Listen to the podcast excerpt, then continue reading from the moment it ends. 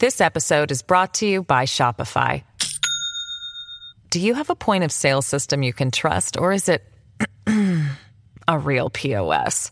You need Shopify for retail. From accepting payments to managing inventory, Shopify POS has everything you need to sell in person. Go to shopify.com slash system, all lowercase, to take your retail business to the next level today. That's shopify.com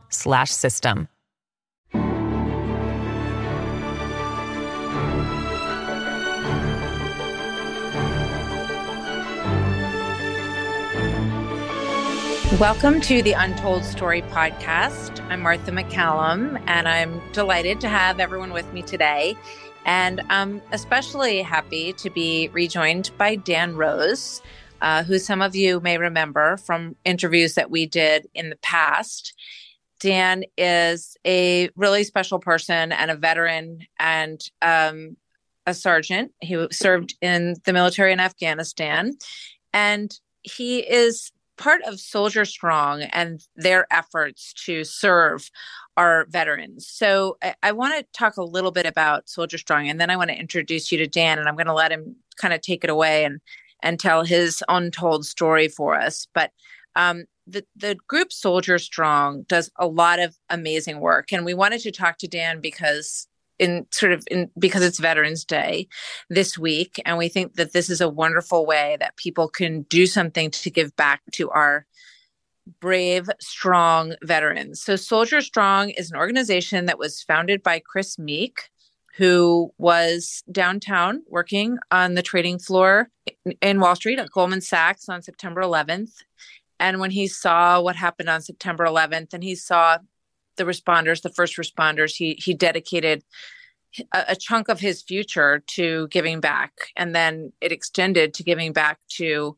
our members of our military as they went overseas uh, after 9-11 so so that's chris's motivation. And he's just an incredible person who's the driving force behind soldier strong. But what they do is sort of three parts. They they provide revolutionary technology and innovative advancements and educational opportunities to veterans to help better their lives and help us to give back to them through programs. One is called Strong Minds, which we have profiled on my show. Um, it is it helps veterans recover from PTS through video imagery, um, where they immerse themselves back in sometimes in the scenes where they were injured to help them emotionally, put those moments in perspective and put them behind them. And then Soldier Recovery funds rehab for veterans. Soldier Scholar grants uh, are grants to allow vets to pursue educational degrees. And Soldier Suit, which was part of the original mission for Soldier Strong, provides state of the art art rehab devices, including robotic exoskeletons that go to VA hospitals. So veterans who are paralyzed can go there and can use these exoskeletons to actually stand and walk, which is extremely important for their physical health and their and their mental health and their recovery. So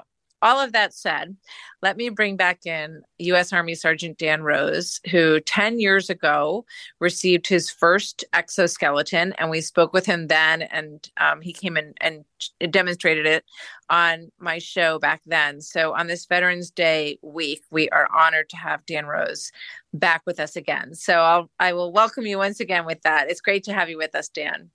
Uh, thank you, Martha. It's hard to believe that it's already been like 10 years since the first interview that I did with you. Uh, I know time really flies when you're having fun, I guess. Yeah, exactly. You know, Dan, one the way that I always start this podcast, it's called the Untold Story podcast. And and I before we talked today, I was reviewing your your story. So I would love for you to share with everyone a little bit about your background, growing up in Wisconsin and and your family and, you know, bring us sort of all the way through. Um, your, your military service. You know, g- give us a little essay on on your life, Dan, and, and how we got here. Yeah, sure. Um, yeah, so I grew up a uh, small town in west central Wisconsin called Tomah. Um, basically, my entire family, going back multiple generations, has lived within a 15 mile radius uh, geographic circle there. Um, and it was, uh, it was, it was a great place to grow up. Uh, knew everybody, you know, it was just me and my friends just terrorizing the town on our bikes. You know, basically could ride wherever we wanted to go. Um, grew up playing a lot of sports, played hockey, and yeah, I think it was probably just your, you know, kind of stereotypical childhood growing up in uh, small town America. When I was in high school, um, I ended up taking that ASVAB test, you know, just because it was basically you would take the test in the morning, and then they would give you the rest of the afternoon off. So it was, you know, a free half day out of school. Uh, ended up uh, scoring pretty well on the test, and then uh, which kind of put me on the radar for all the recruiters, you know, and all of a sudden started getting all the calls or whatever, and you know, just thinking about the future and you know, like, you know, I plan on going to college, you know, after high school, and sort of when the reality of that started setting in, you know, like the financial portion of that, um, you know, really the going into the military was probably the only way that I was going to get into or actually be able to pay for college. So, um, mm-hmm. you know, I ended up joining the uh, Army Reserves in 2003 before I graduated high school. Um, did my basic training, AIT, all right after graduation, and then was able to go to school uh, the following spring semester. Um, you know, so it was great to be able to, you know, attend college, um, serve in the reserves, you know, have that to offset a, a, good portion of my tuition every semester or whatever. So I was able to uh, graduate college without any debt. Um, so I was very fortunate in that. After graduating college, it was December 2008, right when like the Great Recession was kind of full swing, and so it was impossible for me to find a job in my degree. Um, mm-hmm. Everywhere that I was applying to, it was either you know like oh you don't have enough experience, or oh you're we're looking for somebody with an associate's degree, you've got a bachelor's, or you know. So it ended up uh, just working as a hand cutter on a logging crew, uh, which was a very exciting and fun job. Um, you know, got to be outside every day, kind of running around in the woods. Um, uh, so it was kind of great, but it was definitely not what I was going to spend the rest of my life doing. Um, I got word of uh, another unit out of uh, kind of uh, north central Wisconsin that was going to be going over to Afghanistan, and kind of decided, you know, I might as well just volunteer to go with them, take the time to save up some money, and then either go to like graduate school or, you know, try and you know give myself the breathing room to you know find a job in my field. Then whenever I got back from Afghanistan. Uh, so I had to reclass as like a combat engineer, um, which was really cool because my uh, grandfather was a combat engineer in World War II. Uh, so mm. he uh, was on, I think, day two. He wasn't part of the D-Day invasion. He was on like the second day going in um, after they had mm. already established the beachhead. Um, but then he was also a Korean War veteran and a, a Vietnam veteran. So he did wow, three wars. That's remarkable. That's amazing. Can't imagine incredible. It. Uh, no, I know, it was incredible.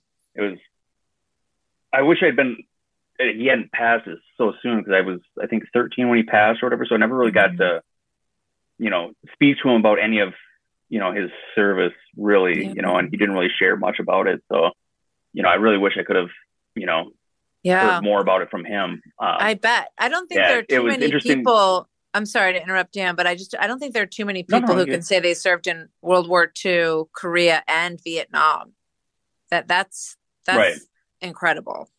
Right. And uh, just hearing uh, my dad talk about him or whatever, you know, like he was kind of a stranger until, you know, my dad was like 16, 17 or whatever, you know, because he was like, every time, you know, my grandpa would come home, my, my dad, he was a twin. So, and they were the eldest. So him and his brother, every time his grandpa or every time his dad would come home, he'd basically get a new sister, you know? So that was, you know, his memory of his dad up until he was, you know, like in, in his uh, later adolescent stage or whatever. So it was kind of, you know, interesting just to kind of hear from him what his experience was moving around the country, you know, and um, moving around the world. He's lived in Germany yeah. for a time or whatever, and uh, just kind of a fascinating upbringing for my dad or whatever to sort of hear that.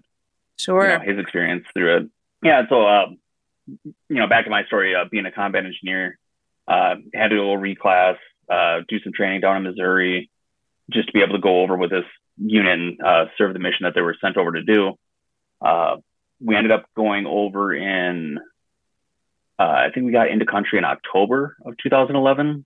And our mission while we were there was route clearance. So basically, we were driving around in our trucks, um, you know, going down every route in our area of operation, just looking for IEDs, you know, the uh, roadside bombs that, you know, they were basically put out to ambush, you know, right. the American vehicles. Um, so it was our job to go out there, look for them, uh, when we'd find them. Basically, we had a um, big truck called the Buffalo that had like this big operating arm that could go out and dig it out, put it on the side of the road, and then we'd throw a block of C4 on it and blow it up. And you know, we called it rendering it safe. So we basically, we'd blow it up on our terms, not theirs. Um, mm-hmm. So it, it, was a very uh, fun and exciting job. Um, most of it though is just the sheer boredom of driving around, going about three to five miles per hour, you know, trying to look for these mm.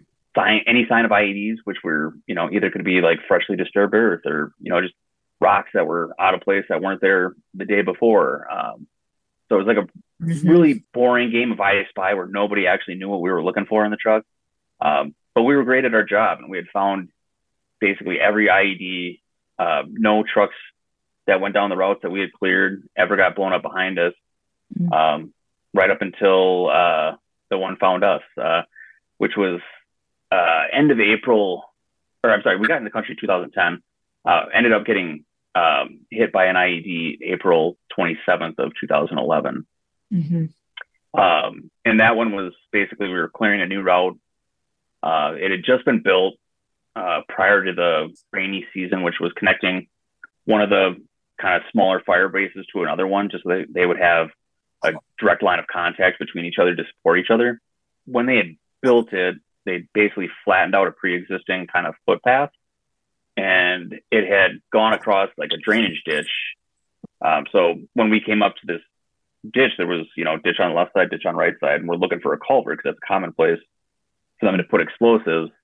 Um, and there was there were no signs that there was ever a culvert under the road or one was there, you know, and so we assumed, okay, they must have, you know, destroyed the culvert and, you know, built the road over it. What had actually happened was they'd left a culvert in there and just buried over both ends. During the rainy season, we weren't able to patrol that route because our trucks would just get stuck in the mud. Uh, so the bad guys in the area had a couple months where they were able to dig out the side of the road, fill in that culvert with explosives, fill it back in, buried that tripwire out for 300 meters or so. Wow. Um, and they, yeah, when our truck got over top of it, it it went off from the post blast analysis that they'll do. Like the EOD guys will come in and investigate the size of the crater, you know, the size of the destruction of the truck or whatever they estimated. It was just under a thousand pounds of explosive. Mm. Um, so massive. It took our truck, ripped the engine compartment and the mine rollers, and threw it forward about 40 yards. Uh, the crew compartment that we were in got flipped up and over and backwards. So the two ends of the truck were facing away from each other and probably, you know, I'd say a good 100 feet apart. But luckily, though, I was the worst injured out of it. Um, my driver, he suffered some uh, spinal fractures, but no real uh, nerve damage, uh, fortunately. And then my uh, gunner, he had a broken leg, and then all three of us were concussed pretty badly. So um, but by rights, I think all three of us should have been probably dead. So, wow. I mean, it was, yeah, it was an amazing outcome that, you know, like we're all still here to, you know, tell our story and share it with everybody. So, yeah. What do you remember, um, Dan, about after, after it happened? Do you, are, do you have a memory of being out there after it happened? Not, not so much. I, I, I I can kind of remember like getting like pulled out of the vehicle a little bit, but I'm not mm-hmm. sure if that actually, you know, kind of happened or if it was my brain after the fact trying to stitch together because I don't remember the medvac, the helicopter flying us out of there. Mm-hmm. I don't mm-hmm. remember, you know, like like any of the stabilization that happened outside of the truck, anything like that, or even getting mm-hmm. to the hospital. I mean, it was a solid, I don't know, eight to twelve hours that I just you know didn't exist. So it's, it's kind of hard for me to to really understand if what you know if my memories actually happened or if it was just kind of like my brain sort of trying to sure. So when you did the two time lapses. Yeah. What do you remember about understanding your injuries? And you were what hospital were you in when you when that happened? Yeah um yeah so i mean originally i was uh flown to the kandahar air base or whatever they had like a big mm-hmm sort of triage hospital where they could stabilize, you know, soldiers before sending them out. Um, and you know, the thing with spinal cord injuries is they're never really quite sure the extent of the damage. If it's you know, I, right away I didn't have any sensation or mm-hmm. movement below my level of injury. Uh, but that could have been to due to like swelling in the spinal cord or you know right. temporary. So and without like imaging or you know like anything like that, they really don't know. Um, so basically, they you know they said you know this is the extent what we're seeing. You know, no one really mm-hmm. can tell. You know, like only time will tell what the actual extent is. Mm-hmm. Um, so then I was flown to from Afghanistan to Germany. I, I, think I spent a couple days in Germany, but I was so they had me on all the good painkillers. So yeah, I sure. recall a lot of Germany, and then uh, then from there I went to Walter Reed. Uh, that's where they did the spinal stabilization surgery, where they you know put rods and uh, pins basically in all the vertebrae just to kind of bring things together. Uh, and that's where the surgeon who, you know, after looking at all the imaging, actually doing the surgery and everything, he, you know, he came into the room afterwards and told me, you know, it was like, you're never going to walk again. Mm. What was that was like?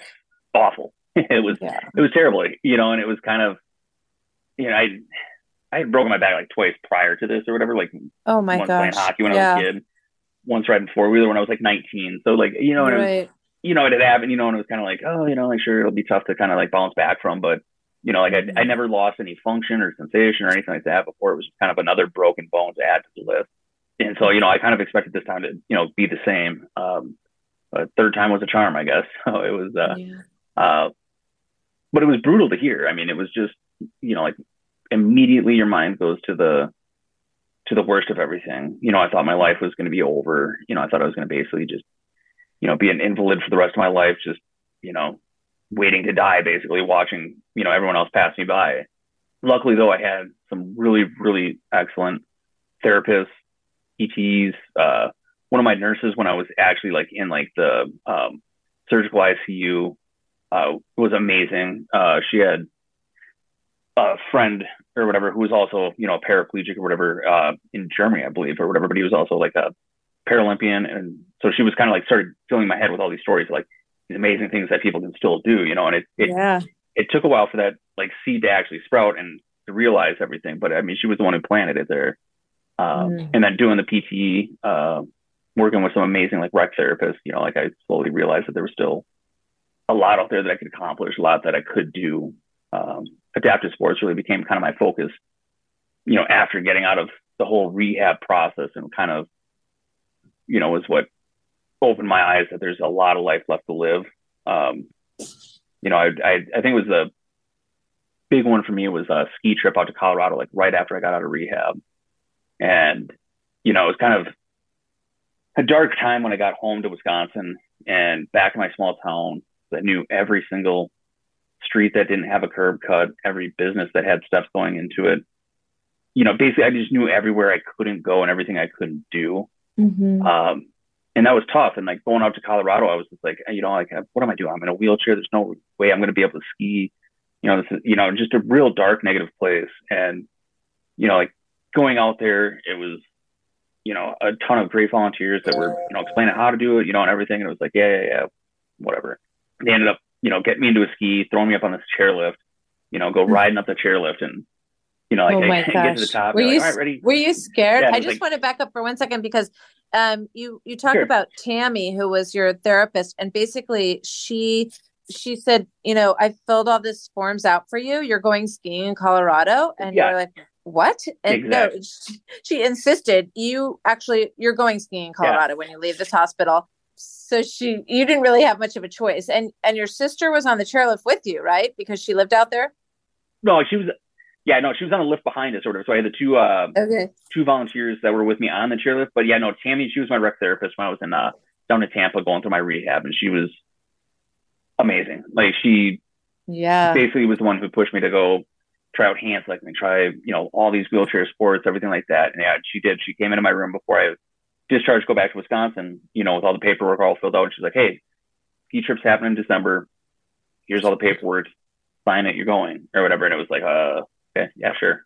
Um, yeah, but I mean, and then riding up on the chairlift, you know, it was like my, my worst fear was just, you know, like wiping out right on the chairlift and they got to, they got to stop the lifts or whatever. And like, you know, I hate being, you know, the cause of a scene or whatever, you know, and I, you know, Right. when I got to the top and I go to unload off the chairlift and it just make about two feet fall right on my side, you know, and it was like, oh god, this is awful. well, that can be here? tricky on terrible. You know, you know they, when you're standing on two legs in ski boots, people fall off. oh yeah. oh yeah, yeah. I've done it many times since. Uh, I've uh, gotten used to it. You know, it happens. You know, it's yeah. kind of. But in my mind, that was like the worst possible scenario, and it happened. Of you know, course. and the, the two volunteers that were with me, you know, like got me up real quick, you know, and we got off to the side, you know, and it's just like I'm dusting myself off, you know, and my sister was on the chair behind me, you know, basically came up skiing behind me when I was off to the side. She was like, well, isn't this amazing or whatever? And I thought she was talking about me wiping out, you know, and I'm like, oh my God, just super flustered. And I, you know, finally took the second to like look mm-hmm. up and you're looking over the town of Breckenridge or whatever, like, you know, on the top of yeah. a mountain. And it's like, my God, I should not be here. Like, this is, I'm in a wheelchair. There's no reason I could ever make it to the top of a mountain or should be on the top of a mountain or should be skiing. Um, mm-hmm. And that's kind of when it clicked, you know, that, that it was just, you know, there's still a lot that I can accomplish, you know, just because I feel like it's impossible in my head doesn't mean it is. Uh, ended up having a great week out there, uh, mm, was skiing great. independently after a few days. Wow. Uh, which well, felt amazing and just kind of. So, um, you just had to figure out how to, how to do it differently, I guess, right? Yeah, no, definitely. And, uh, just have the courage to try, you know, and there was, uh, in every sort of you know avenue out there there's there's amazing people who have either done it before you or who are willing to help you figure out how to do it again mm. uh, and so it's another thing to you know to be humble and ask for the help when you need it you know that was a big thing for me to learn uh, yeah. still not the greatest at it still working on it the untold story continues right after this this episode is brought to you by shopify do you have a point of sale system you can trust, or is it a real POS? You need Shopify for retail. From accepting payments to managing inventory, Shopify POS has everything you need to sell in person. Go to shopify.com/system all lowercase to take your retail business to the next level today. That's shopify.com/system.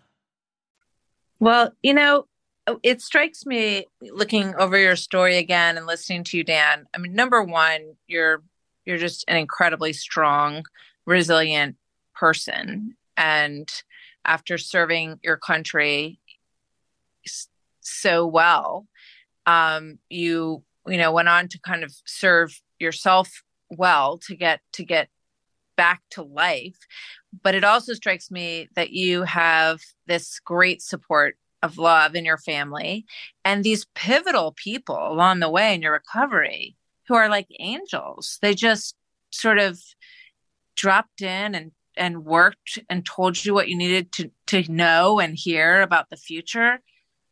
I mean, how, how much do you how how much did they matter in where you are today? Because you've done so many amazing things in this part of your life as well.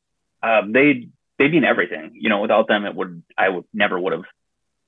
I wouldn't be where I'm sitting today um, without them. Um, I mean, it's you know I've been very fortunate that the the help I've received along the way um, has been able to kind of bolster and pick me up when I needed, and you know, kind of be the driving force behind me to kind of push me to you know try harder and to you know just make myself a better person every day.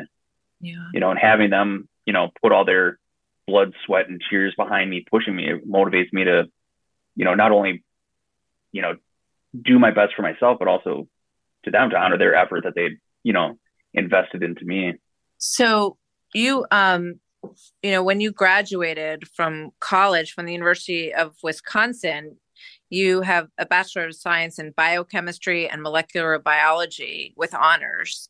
Um, tell me a little bit about you know what life is like today for you because it, it's 10 years since you and, and i want to talk about the equipment and, and the impact on you but what's life like today yeah. uh, so like the most recent big news is that uh, my wife and i had a daughter so she's three months old um, congratulations so, yeah, just That's starting to get, wonderful thank you thank you yeah no it's it's uh it's been amazing uh I What's never knew name? i could love something so much haley nice beautiful yeah yeah, and she's adorable. She's uh, yeah, an amazing, amazing girl so far. Like she's she's sleeping pretty well. You know, she's not colicky, doesn't cry a lot. I mean, if she's crying, it's because she's overly tired or hungry. You know, there's really yeah.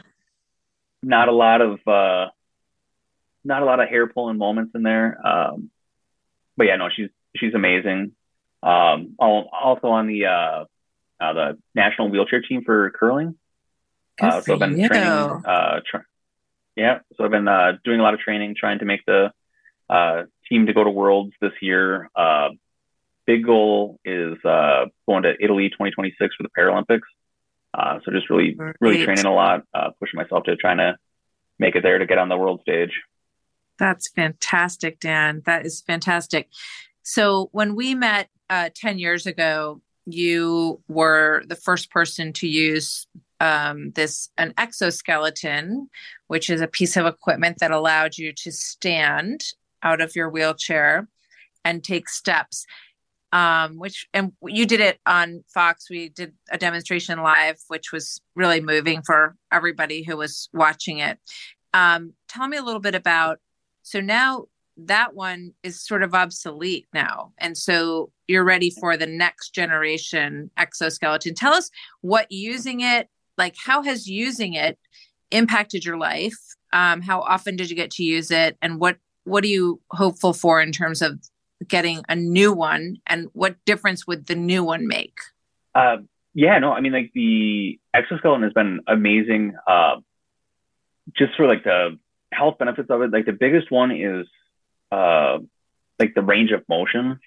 Uh, a lot of times you know being in a wheelchair you know like your hips get tight you know you, you develop what's called a contracture where basically the muscle tightens up to where mm. you can't get back to neutral with it or whatever. Um, and so being able to stand up and take steps really helps like stretch those hip flexors, stretch your knees, ankles to maintain that range of motion, which makes, you know, everyday life so much easier with my transfers, just getting dressed in the morning, putting my shoes on, you know, like I can still manipulate my legs in the ways that I need to, to, you know, do the things that I have to. Um, also like when I first got the exoskeleton device, I was, I was part of a study for them to see what the benefits of home use would be. And they actually did a, bone density scan, and uh, my bone density actually improved in my leg. Mm-hmm. Uh, so I don't know if that was uh, if everybody who was in the study like also saw those results, but it definitely um, showed up for me, which was amazing. And that's not something I'm going to notice, but hopefully, you know, later on in life that'll you know help to maintain just kind of healthy bones in the lower extremities. Right. Uh, yeah, and like and you know like now that my initial device is you know basically obsolete i think that's uh kind of testament to how fast the technology is moving um mm-hmm. And i mean it still it still works and everything or whatever but now the the newer devices that they have uh, can do way more things. Uh the batteries are smaller the you know they last longer all that stuff. Um and now they've actually like acquired a uh, Indego or whatever which is a completely different device, uh, much smaller than like the Ekso device that I have, uh, and which is going to be the one that I'm going to be replacing my Ekso with is with the Indego device, which is smaller because it's more tailor made to the individual, mm-hmm. where the Ekso device is able to accommodate, you know, somebody from I, I I don't think these are I think it's like somebody from like five feet to six foot two. The Ekso device can like expand and you know accommodate that, where the Indego device is more made for uh, like a specific narrower set range of heights. They have right. multiple pieces that they can put together to make it, you know, fit almost anybody. And so those pieces are a lot smaller than the Ekso device, and they actually like the carrying case for it. It's like a small Pelican case, like a little, it's like a roller puller suitcase, basically. Where like yeah. the one yeah. Ekso device looks like a cough. That one looks like a coffin, which is like it's like a band equipment box, like it's huge. Um, mm-hmm yeah, so I mean, like the technology is getting smaller, uh, much better. You know, like more intuitive to use. Like the Indego device uses like an app on your phone to tell where the batteries are at, what the you know the temperatures the motors are, and everything. So it, it's definitely getting, you know, like smaller, faster, stronger. You know, and so it's it's it's exciting to see that progression and kind of you know, especially where where it started and where it's at today in ten Absolutely. years is uh, kind of mind blowing. So I, I want I know people are going to want to know where to go to donate to Soldier Strong and all of these great programs. How, how do you know how much this new suit? How much does it cost? Do you know? Um, I am not sure. I know that the suits were, I think, like 190 thousand. Yeah.